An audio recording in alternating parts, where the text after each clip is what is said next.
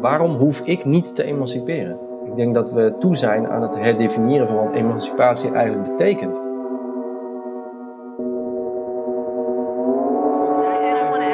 Mr. Vice President, I'm speaking. I'm speaking. Hoezo is diversiteit interessant? Non-binair relevant? Wat bedoel je met de rol van de man? We wonen toch in Nederland? Er is hier niks aan de hand, dus we zouden moeten doen. I'm speaking. Welkom bij I'm Speaking. Ik ben Sophie En ik ben Coco. en vandaag gaan we het hebben over de emancipatie van de man. Ja, want we horen heel vaak dat vrouwen maar deeltijd werken en ze zouden meer moeten werken of kunnen werken. Ze moeten beter onderhandelen. Kortom, ze moeten van alles. Maar wat is nu eigenlijk de rol van de man in dit geheel? Want alhoewel vrouwen over de afgelopen decennia steeds meer uren zijn gaan werken, steeds meer buitenshuis zijn gaan werken, zijn mannen nauwelijks meer taken in huis op zich gaan nemen. Vaak is het nog steeds de man die op zondag het vlees komt snijden. Precies, de man die komt meehelpen, oppassen, een pappendag neemt, in plaats van dat we die mannen als volwaardige deelnemers en vaders zien. Ze zijn onderdeel van het probleem, maar nog nauwelijks van de oplossing. Dus vandaag laten we ze aan het woord, de mannen. We praten eerst met Mark van Ostaaien. Hij is bestuurssocioloog aan de Erasmus Universiteit in Rotterdam. En Mark pleit ervoor om de norm om te draaien en nou niet steeds naar deeltijd werkende vrouwen te kijken als probleem, maar om eens kritisch met elkaar te spreken over de positie van de mannen. Welkom Mark. Dank jullie wel. Super fijn dat je met ons in gesprek wilt vandaag. We doen het eh, digitaal, dus we zitten allemaal eh, thuis. Eh, voordat we de diepte ingaan, een vraag die we al onze gasten stellen. Wat betekent feminisme voor jou? Feminisme is een ehm, gelijkwaardigheidsstrijd met een accent op strijd. Bovenal is het een, een machtsstrijd ehm, naar een van de eh, verschillende seksen uit. Oké. En ehm, je zegt het al, het gaat vaak naar één eh, van de seksen, namelijk de vrouwen. En eh, een tijdje geleden heb jij een eh, kritisch essay geschreven in de Volkskrant, waarin je stelt dat we het niet aan vrouwen moeten verwijten dat ze nog steeds een achtergestelde positie hebben op de arbeidsmarkt, maar dat we meer de masculine norm kritisch moeten bevragen. En wat eh, is volgens jou die masculine norm precies? Nou, de masculine norm is eigenlijk de norm die ehm, vanzelfsprekend is. Eh, de norm die we eh, niet bevragen. De norm die ook eh, afwezig is in, in aanwezigheid. En dat klinkt, heel, dat klinkt misschien heel abstract, maar dat is niet zo. In de zin van dat je die namelijk overal ziet, die masculine norm, ehm, maar niet zichtbaar is. En zolang iets niet zichtbaar is, kan je het ook niet problematiseren. Ehm, dus als je bijvoorbeeld kijkt naar, eh, heel simpel, de emancipatienota, of nog beter, de emancipatiemonitor, die eens in de twee, keer, twee jaar uitkomt eh, van het SCP en het CBS, dan eh, zie je dat daar heel sterk een norm in zit, namelijk een, eh, bijvoorbeeld een voltijdsnorm, of een norm rondom ehm, betaald werk, of een norm eh, rondom ehm, bepaalde vorm van loon. En op basis van die norm worden allerlei zaken geproblematiseerd, namelijk eh, de loonkloof, ehm, deeltijdwerk ehm, en eh, nou ja, betaald werk in de zin van eh, zoals we dat ehm, eh, in, in, ten aanzien van betaald loon zien. Ja, en dat wordt dan heel toevallig, zeg ik tussen twee aanhalingstekens, één richting op geproblematiseerd in de richting van vrouwen. Vrouwen zijn namelijk eh, deeltijd, ka- zegt de minister ook, en ook bij monden van het SCP, de, kampioen deeltijdwerk in Europa. Ehm, hè, en, en, en vrouwen moeten ook harder werken of beter onderhandelen om die loonkloof op, te, ja, op te heffen. Om, nou, dat zijn twee voorbeeldjes waarbij die eh, norm, eh, die mannelijke of masculine norm van voltijd werk, eh, betaald, betaald werk en nou ja, op deze manier heel erg sterk gelden, onzichtbaar zijn. En daarmee blijven mannen dus ook buiten het zichtveld van enige vorm van problematiseren. Want wat is het aandeel van mannen in het, hebben, in het feit dat vrouwen bijvoorbeeld zoveel deeltijdwerk hebben? Dan wordt het nog, en, en ik maak het jullie nu moeilijk om, eh, om dit te knippen, maar ehm, nu wordt eh, het, het, bijvoorbeeld bij deeltijdwerk is het, is het zelfs nog, nog veel erger, eh, als ik er nog een schepje bovenop mag doen. Want wij weten, zeg maar, hè, dat, Nederland wordt, dat wordt in Nederland heel vaak gezegd. Hè, kampioen, vrouwen zijn kampioen deeltijd. De minister zegt het openlijk. We noemen het kampioen, maar het is niet iets waar we heel trots op zijn. Nou, dat, dat is waar. Maar wat we daarbij vergeten, is dat mannen ook kampioen deeltijdwerk zijn in Europa. Mm -hmm. Alleen wordt dat nooit benoemd. Um, dus kan je zeggen, het is een genderoverstijgend fenomeen van werkgevers en werknemers.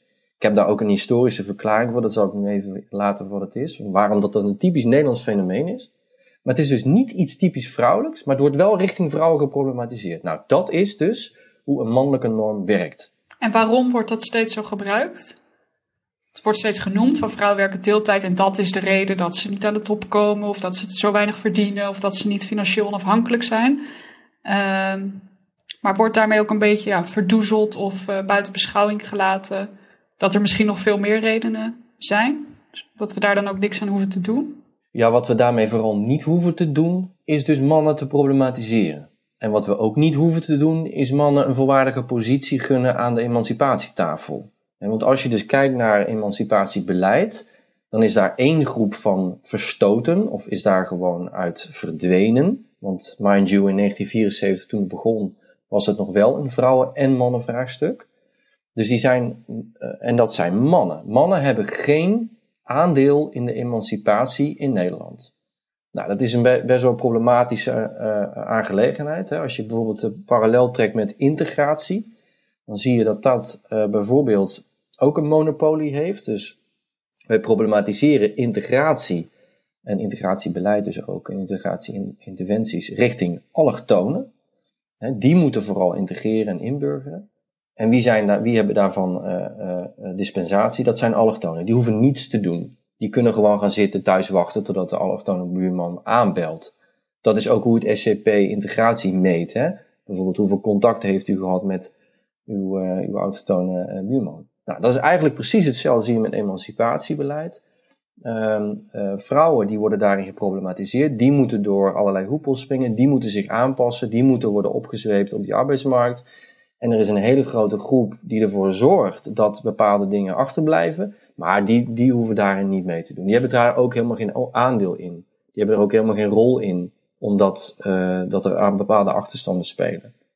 Nou, dat is, dat is uh, hoe het werkt. Maar heb jij een idee wat daaraan ten grondslag ligt? Want je zegt inderdaad, nu mannen hebben dispensatie van emancipatie. Zo wordt er in elk geval naar gekeken. Dat was oorspronkelijk niet zo. Dus ergens is er in de loop der tijd iets veranderd. Ja, klopt. Um, nou, in de oprichting van de emancipatieagenda en de emancipatieraad ook, want er waren allerlei institutionele organen bij betrokken.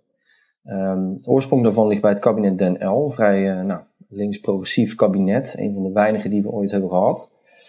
En eigenlijk zie je, als je historisch de beleidsanalyse bekijkt, zie je dat heel langzaam het van een mannen- en vrouwen machtsvraagstuk, structureel ongelijkheid en machtsvraagstuk, is langzaam is dat geëvalueerd naar een vrouwenvraagstuk, expliciet vrouwenvraagstuk.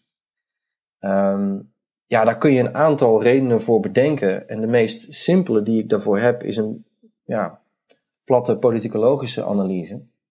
Namelijk dat wij na het uh, meest progressieve kabinet, Den L, um, alleen maar confessionele partijen in het kabinet hebben gehad. Dus VVD, CDA waren nooit afwezig. En we weten, zeker de kabinetten na Den L, he, Lubbers, en, uh, we weten dat uh, als er één ding belangrijk is voor het CDA, dan is het wel het gezin als hoeksteen van de samenleving, waarbij de vrouw een heel specifieke rol vervult, namelijk niet op die arbeidsmarkt.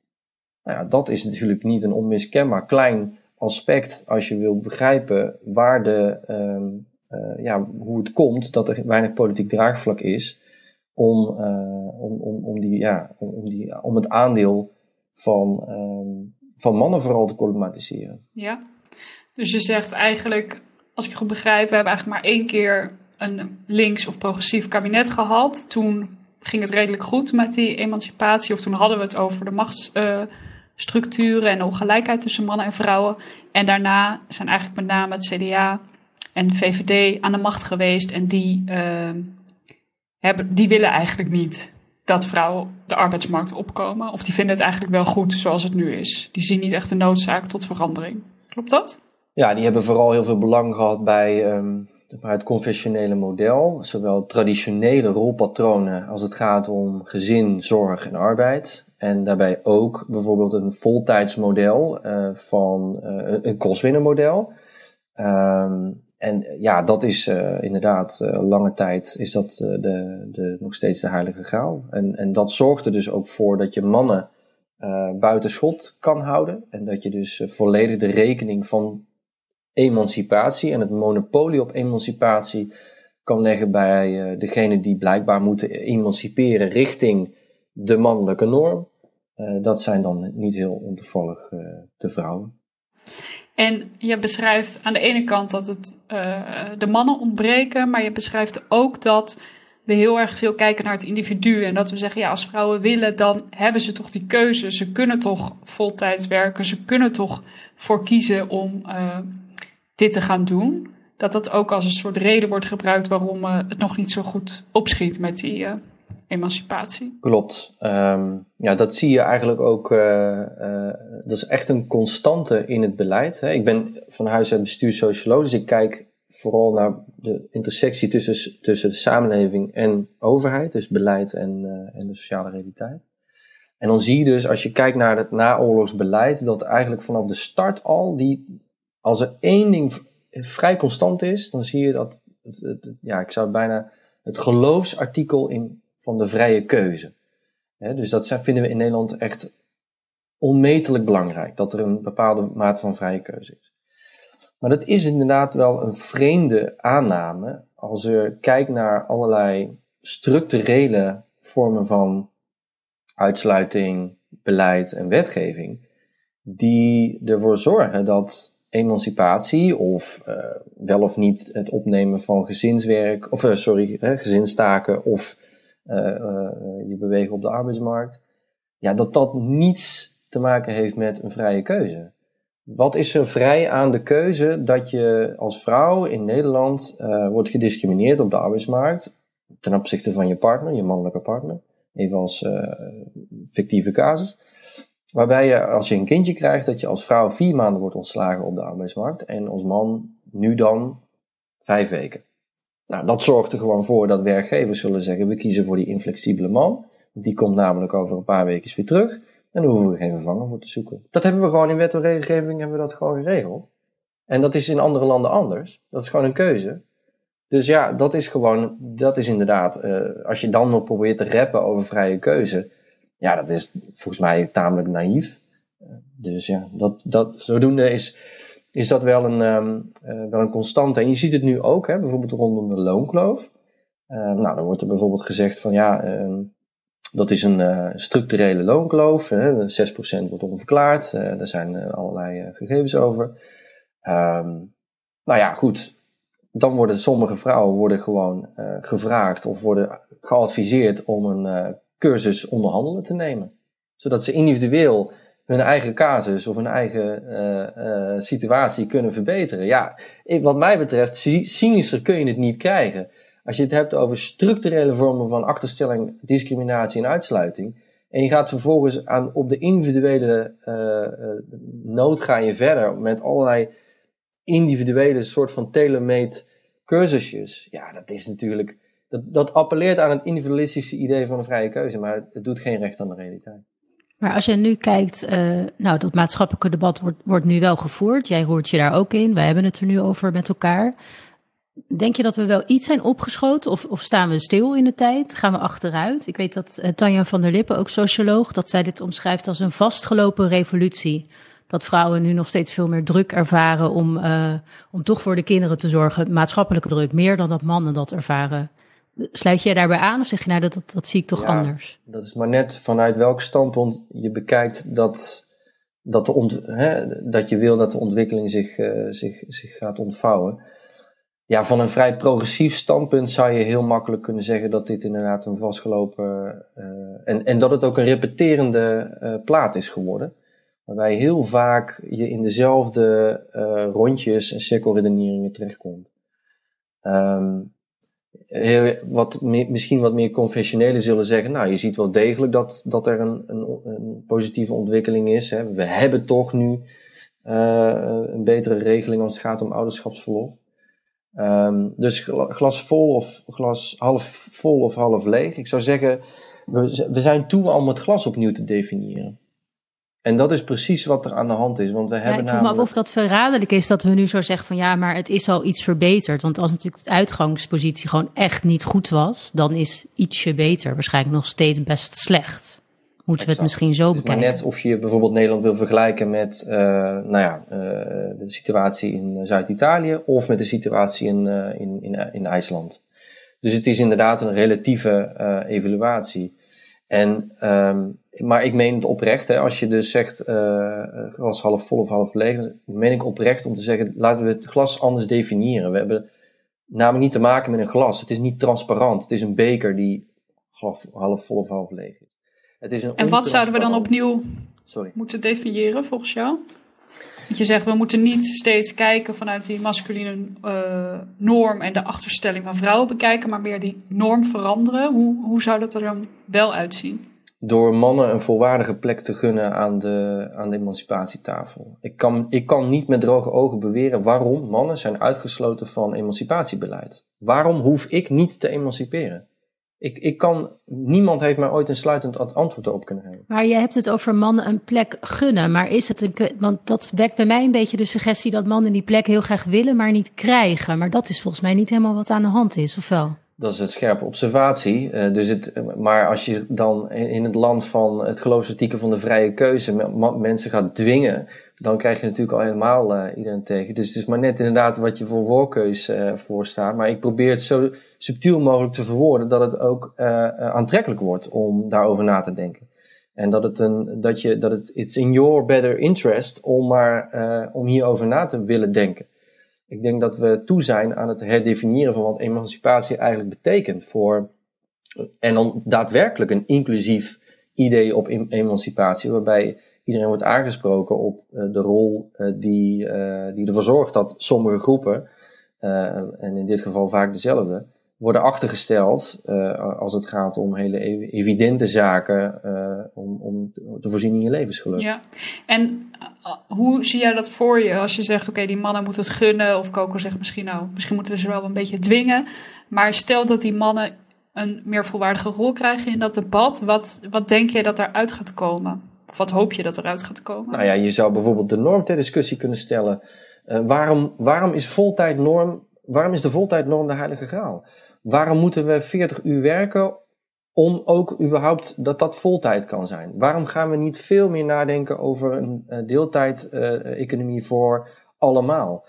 Um, waarom moeten vrouwen uh, zich conformeren aan uh, het loon, wat nu vooral in stand wordt gehouden door topmannen die Peter heten? Waarom um, moeten we steeds maar de deeltijdprinses, et cetera, et cetera? Dus het heeft te maken met het herdefiniëren van de norm. Daarmee dus ook andere vormen van problematisering toelaten. En dus ook problematiseringen op mannen uh, projecteren. En daarmee worden mannen onderdeel van de interventies van volwaardig emancipatiebeleid. Want dan ga je bijvoorbeeld zeggen, als de norm deeltijdwerk is, waarom werken er dan zoveel mannen nog voltijd en kunnen die niet wat meer zorgtaken op zich nemen? Want onze economie loopt namelijk uit de rails. Dat is een hele andere uh, samenlevingsanalyse, waarbij mannen uh, uit hun comfortabele stoel moeten komen. Ja, en in de loonkloof kun je zeggen, het gaat niet om dat vrouwen zo weinig verdienen, maar misschien verdienen mannen wel te veel. Misschien ja. kan het ook wel geld schelen als uh, we op die manier de loonkloof proberen te dichten. Ja. Dan nog een laatste vraag, want als we deze ongelijkheid nou echt willen aanpakken, wie zijn er dan volgens jou echt aan zet? Moet dit in het politieke veld gebeuren of moet dit juist veel meer op een microniveau? Ik weet, je was vorige week uh, ook in een gesprek hierover, toen hoorde ik jou zeggen, ik verbaas me over de actiebereidheid van Nederlanders om zich hier tegen te verzetten. Maar op welke niveaus kunnen we dit veranderen? En ik verbaas me inderdaad over de weinige actiebereidheid van Nederlanders, hè, die zich, uh, die, uh, om zich hier te... De geringe actiebereidheid. Het activisme hiervan ontstijgt nauwelijks het niveau van een, van een theekrantje.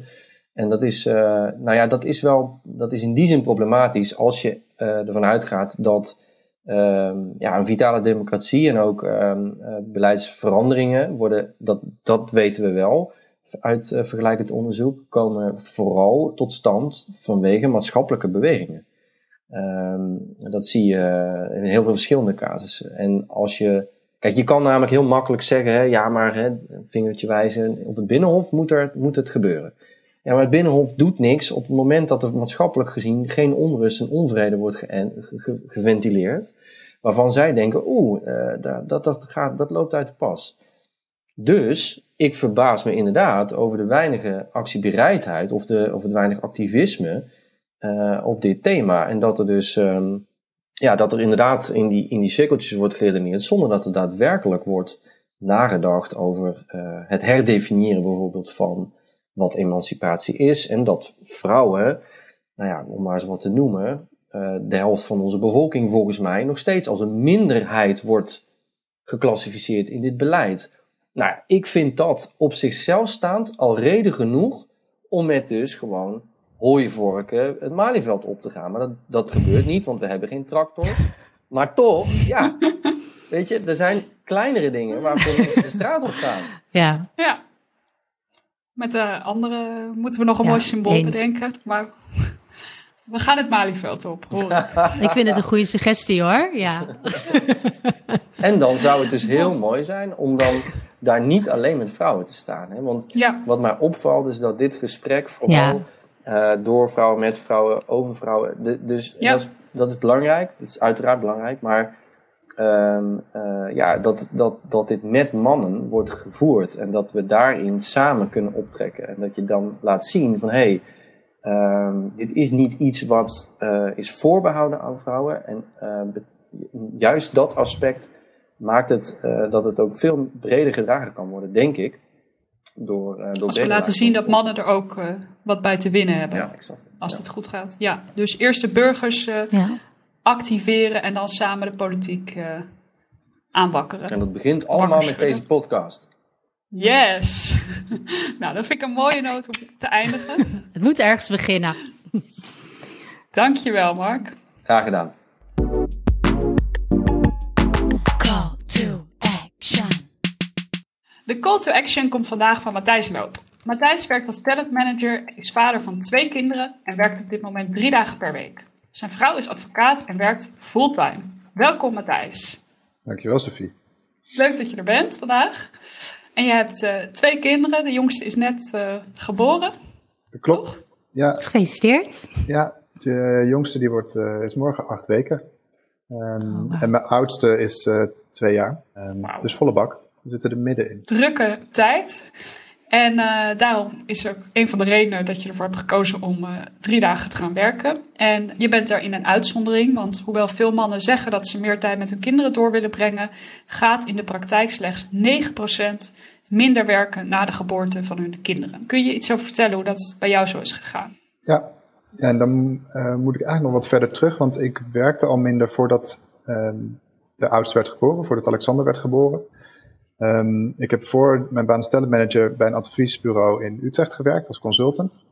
Um, en daar ben ik na een aantal jaar um, uh, vier dagen gaan werken in plaats van vijf dagen.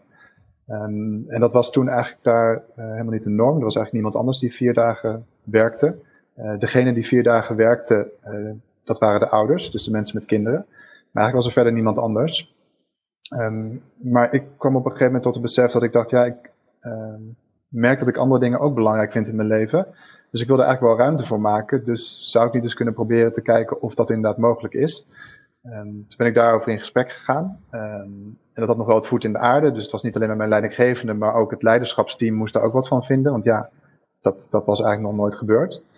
Um, maar uiteindelijk zijn ze akkoord gegaan en kon ik vier dagen gaan werken. Zonder dat daar iets tegenover stond, om het maar zo te zeggen. zonder dat je het excuus eigenlijk had van uh, ik heb een kind of uh, er is iets waarvoor het nodig is, echt. Precies. En toen ik dus uh, vier dagen bleef werken, eigenlijk toen Alexander kwam en die vijf dagen ook daadwerkelijk gebruikte om voor hem te zorgen, om met hem te zijn. Um, toen waren eigenlijk de reacties die ik daarop kreeg begripvoller, of in ieder geval waren er minder vraagtekens dan toen ik vier dagen ging werken zonder dat er iets tegenover stond. Toen merkte ik wel eens dat als ik dat tegen mensen zei, dat ze dachten, dat, dat kan toch helemaal niet en dat is toch helemaal niet de bedoeling. Zonder dat ze dat zeiden of het, uh, daar iets negatiefs van vonden. Maar ik zag aan hun gezicht van er is verbazing en ze snappen eigenlijk niet waarom ik die keuze maak. Um, en toen Alexander kwam kon ik nog zeggen van, ja maar ik ga voor Alexander zorgen op die dag. En dan dacht ik, oh ja nee, dan begrepen ze wel dat, dat, dat ik dat deed. Ehm, dus er was eigenlijk meer verbazing toen op dat moment, ehm, toen ik vier dagen ging werken. En jullie hebben nu dus de verdeling dat jij drie dagen werkt en jouw partner werkt vijf uh, dagen. Hoe hebben jullie die keuze gemaakt? Hoe zijn jullie tot die verdeling gekomen? Mijn uh, partner is nu nog met uh, verlof ook. Um, dus zij is nu een aantal maanden natuurlijk vrij. Um, en ik heb het geluk dat we sinds afgelopen jaar ook aanvullend geboorteverlof op kunnen nemen. Um, dat kan nu vijf weken verlof voor 70% van je salaris. Um, en daar is ook de mogelijkheid om dat uit te spreiden. Dus naast het vier dagen werken kan ik nu eigenlijk iedere week een extra dag vrij nemen. Uh, en dat zou, kan ik dan de komende vijf maanden doen. Waardoor ik een aantal maanden drie dagen per week werk. Ja. Maar de, zeg maar de mogelijkheid dat het kan vanuit je werkgever en regels en wetgeving is natuurlijk één aspect. Maar ik kan me voorstellen dat dat ook een gesprek thuis is, toch? Met elkaar. Uh, dat je misschien kijkt van nou, wie staat waar in, uh, in zijn carrière. Was dat bij jullie ook aan de orde? Ja, het is eigenlijk vanaf het uh, begin toen Alexander geboren werd. Dat was eigenlijk het gesprek over, joh, hoe gaan we het nou met z'n tweeën doen? Hoe willen we dit? En ik werkte op dat moment dus al vier dagen. Grappig genoeg ging ik er eigenlijk direct vanuit dat ik die vrijdag zou gebruiken voor uh, de zorg voor Alexander.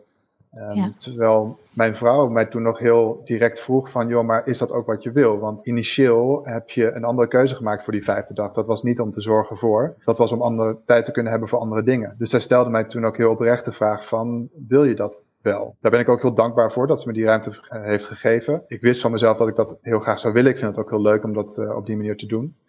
Um, maar andersom gold dat ook voor haar. En hebben we gesprekken gehad over, joh, hoe zou jij het eigenlijk willen? Ze werkt als advocaat. Uh, ze heeft een intensieve baan waar veel van je wordt gevraagd. En uh, hoewel zij weet van zichzelf dat ze het fijn zou vinden om nog meer thuis te zijn, uh, heeft zij de keuze gemaakt dat in deze baan, in deze tijd, wil ik dat niet doen omdat ik het gevoel heb dat ik dan allebei half aan het doen ben. Er wordt zoveel van me gevraagd op werk. Als ik dan vier dagen ga werken, dan ga ik waarschijnlijk vier en een half of misschien wel meer toch stiekem werken. Ja. Um, en dan ben ik mezelf in de vingers aan het snijden. Dan word je er eigenlijk niet voor betaald, terwijl je eigenlijk niet echt minder Precies. gaat werken. Precies. Ja. Je ziet dat heel veel stellen, of eigenlijk een beetje de standaard is om het andersom te doen. Dus bijna altijd dat de vrouw uh, vier of drie dagen gaat werken en de man uh, vijf dagen blijft werken. Hoe, ja, wat merken jullie daarvan? Krijgen jullie daar veel reacties op in jullie omgeving? Of vindt iedereen dat normaal of verrassend? Hoe is dat? Ja, uh, het valt op zich mee qua reacties. Ik moet eigenlijk zeggen dat doordat ik de laatste tijd een aantal series heb gezien, uh, nou, onder andere Waarom werken vrouwen niet, word ik me eigenlijk steeds meer bewust van de uitzonderlijke situatie die wij blijkbaar met z'n tweeën hebben. Dus ik was me daar van tevoren niet zo van bewust. Dat is eigenlijk vrij natuurlijk gegaan. Maar tegelijkertijd als ik om me heen kijk, dan gebeurt dat inderdaad niet veel. Um, wel dat bijvoorbeeld de man minder gaat werken, maar niet dat de vrouw dan fulltime gaat werken. Wat ik wel wat ik wel gemerkt heb en waar dit uh, uh, voor mij heel erg over gaat, is meer over verwachting in het algemeen. Dus wat ik heb gemerkt op het moment dat ik vier dagen ging werken, was dat er bepaalde verwachtingen waren in mijn omgeving van um, hoe je een goed leven leidt. Um, en welke keuzes je zou moeten maken. Uh, verwachtingen over dat je toch in de basis vijf dagen per week werkt. Of als je dan vier dagen werkt, dat daar iets tegenover staat. En ik denk dat die verwachtingen heel belangrijk zijn in uh, dit gesprek of het gesprek over uh, emancipatie in, in bredere zin. Dat we ergens proberen te breken met verwachtingen mm -hmm. um, en proberen meer vanuit vrijheid en vanuit vrije keuze uh, keuzes te kunnen maken. En dat is gewoon best wel lastig af en toe. en ik kan me zeker voorstellen als vrouw die blijft werken. Um, ja. Want Else heeft dat wel gemerkt. Dan zijn het niet eens het zijn geen directe opmerkingen, maar je kunt het wel horen en merken dat mensen toch verbaasd zijn. Um, en ergens tussen de regels door hoor je wel dat mensen zich toch afvragen van, maar komt dat dan wel goed? Ja, um, ben je dan wel een goede moeder als je voltijds blijft werken eigenlijk? Precies. Um, ja. En niet zo expliciet, dus het is niet als iemand, alsof iemand dat in je gezicht zegt, maar het zijn ergens de bijna onuitgesproken verwachtingen die zo ja. diep zitten in de maatschappij, die maken dat het lastig is om dat naast je neer te leggen. Het is ergens, ik, moest nog denken aan uh, de, de, CEO die zegt, joh, een, uh, mijn deur staat altijd open. Um, en daarmee de illusie wekt dat je altijd binnen kan lopen. Terwijl heel veel mensen mentaal nog steeds een barrière voelen. Of omdat ze weten dat een aantal mensen uh, enorme tegenschreeuwd is toen ze daadwerkelijk een keer daar binnen stapten. Uh, of gewoon omdat er allerlei andere structuren werken waar je niet zomaar doorheen breekt. Dus het feit ja. dat het kan en mag, maakt nog niet dat dat uh, vanzelf gaat of gemakkelijk gaat. Nou ja, ik zit te denken, het is dus eigenlijk heel dubbel. Want het was met jullie onderling uh, thuis. Was dat helemaal niet een uh, discussie? Is dat volgens mij vrij natuurlijk gegaan, die verdeling?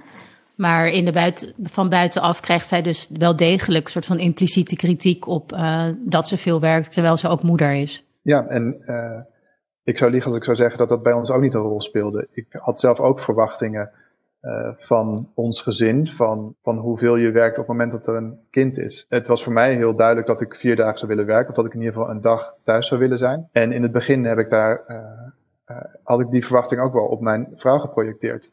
Niet omdat ze vrouw was, maar puur omdat dat heel erg mijn beeld was van, oh, maar als we gezin hebben, dan doen we het toch op die manier. Um, ja. En daarin was open communicatie met elkaar ontzettend belangrijk. En eerst een paar keer goed onderuit gaan, dus elkaar even niet begrijpen. Uh, een keer uh, een flinke discussie, misschien wel ruzie hebben. Um, maar uiteindelijk, uh, je weet te verplaatsen in de ander en wat voor die ander van belang is. Um, daar begrip voor opbrengen en vervolgens kijken van oké, maar waar brengen we dat dan samen? En hoe kunnen we het op een manier doen die voor ons samen goed werkt en waar we ons samen goed in kunnen vinden? Um, en die hebben we denk ik inmiddels gevonden. Waarbij het ook nog weer zou kunnen veranderen. straks is het verlof van Els afgelopen. Uh, gaat ze weer aan het werk? Uh, zijn er twee kleintjes? Wie weet wat er dan allemaal gebeurt. Uh, misschien veranderen dingen bij haar, veranderen dingen bij mij. Die balans maak je volgens mij steeds opnieuw op. Je gaat steeds mm -hmm. opnieuw in gesprek met elkaar van, hey, wat werkt nou goed? Waar voelen we ons comfortabel bij? Ja, maar dus als we even terugkijken naar wat jij zegt, is het in de eerste plaats denk er gewoon goed over na. Denk er ook gewoon zelf over na, toch? Uh, en heb het er met iemand over om je gedachten misschien op een rij te zetten. Uh, wat wil ik? Wat vind ik belangrijk? Waar wil ik naartoe? En ga dan dat gesprek aan uh, met je partner, gewoon om te kijken wat er nodig is, hoe je het zou kunnen aanpakken. En volgens mij zeg je ook, wees vooral niet te voorzichtig. Dus, dus denk ook, durf ook te kijken naar nou, minder geëikte oplossingen voor taakverdeling. Absoluut. Hele waardevolle tips. Dankjewel, Matthijs. Graag gedaan. Dat waren weer twee interessante gesprekken. Ja, ik ben nog een beetje aan het processen, merk ik. Ik moet hier wel even over nadenken. Ook omdat ik van die verschillende dingen heb gehoord, toch? Aan de ene kant Mark die zegt van ja, we doen het voorkomen alsof er zoveel vrije keuze is. Maar dat valt eigenlijk vies tegen. En Matthijs die juist zegt van denk goed na wat je wilt, praat met je partner en maak je eigen, eigen vrije keuzes daarin. Ja, klopt. Dat vond ik ook best wel tegenstrijdig. Aan de andere kant hoorde ik Matthijs ook wel veel zeggen van... Uh, ja, er zijn verwachtingen vanuit de maatschappij. En als je het anders gaat doen dan uh, verwacht, dan is dat niet altijd makkelijk. En dan kan je er ook kritiek op krijgen. Dus in die zin was het ook wel weer vergelijkbaar. Klopt, dat ben ik met je eens. En ik denk dat mijn voornaamste takeaway toch wel is dat er ogenschijnlijk dus heel geringe, zoals Mark dat noemde, actiebereidheid is. Dat is zoiets wat ik me echt aantrek. Dus wat mij betreft is de conclusie toch met die hooivorken naar het Malieveld. Absoluut. En ook toch wel mannen meer betrekken bij uh, het gesprek over uh, emancipatie. En ze een volwaardige ja. rol gunnen. Ja, dus toch een, uh, een stoel aanschuiven hè, aan die tafel. Oh, moeten wij een derde host. Nou, zover wil ik niet gaan, maar ik vermoed dat dit niet uh, de laatste keer is dat we het over de rol van de man hebben in deze podcast. Nee, helemaal mee eens. En uh, dit was weer I'm Speaking. Volgende keer gaan we het hebben over de verkiezingen. We hebben een verkiezingsspecial waar we in gesprek gaan met drie verschillende kandidaten voor de Tweede Kamerverkiezing. Zoals altijd bedanken we Mout Hekman voor de productie, Lela voor het artwork en Was Collectief voor de muziek. Tot de volgende keer. Tot de volgende keer. En vond je het leuk om te luisteren? Laat dan een recensie achter en wat sterretjes voor I'm Speaking. Ciao!